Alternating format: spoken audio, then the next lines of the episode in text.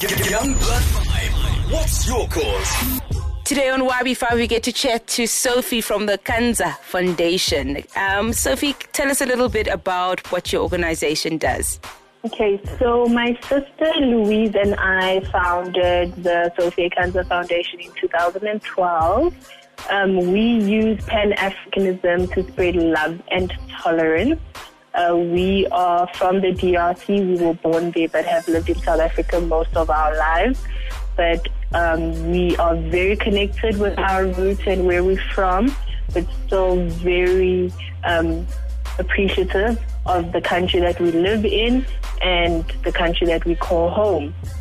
So our main objectives are to get African immigrant youth and the locals to work together to make a difference in their community. That's us in a nutshell. what has been the greatest challenges with um, starting up such an organization, specifically within your community? Because what I love about what you're saying is that you've started basically in your own back garden. You started small Yeah. with you and your sisters. Um, So, what would you say is biggest challenges, considering we have xenophobic attacks that are happening also in the country? Yeah, I think relying on people's generosity is was a very big challenge because a lot of people doubted our motives based on our nationality. You know, we got a lot of questions like, "Well, why don't you just go back home and make a difference there? Why do you want to make a difference here?" So those were challenges that we had to overcome, and also people aren't really. Um, open to giving up their time and their resources to unknown organizations. They'd rather just go to the big organizations that they uh, know and trust. So, what would you say are your needs currently as an organization um, for what you stand for?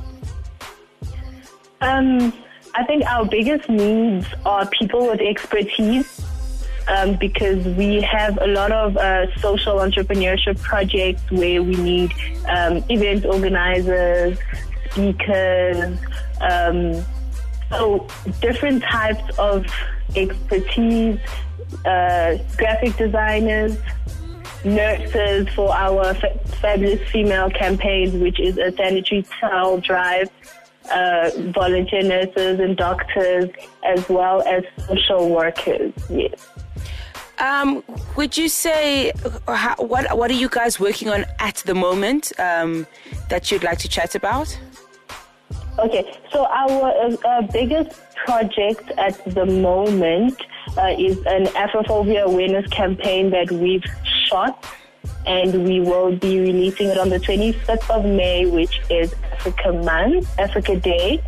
Um, we also have uh, the Fabulous Female, which is an ongoing sanitary towel campaign where we give females a 3 to 12 month supply of sanitary towels.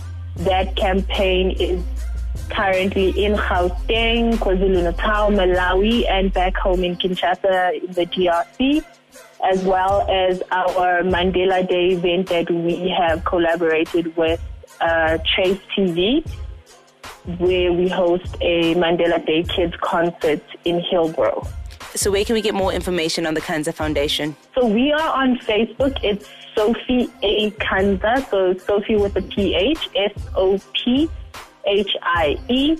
And then it's A for Alpha and then Kanza, K-A-N-Z-A Foundation. Fantastic, and you guys are active. We're very, very active on social media and that's where we get the bulk of our volunteers and our sponsors. Young Blood 5. Saluting champions who are making a difference. Young Blood 5.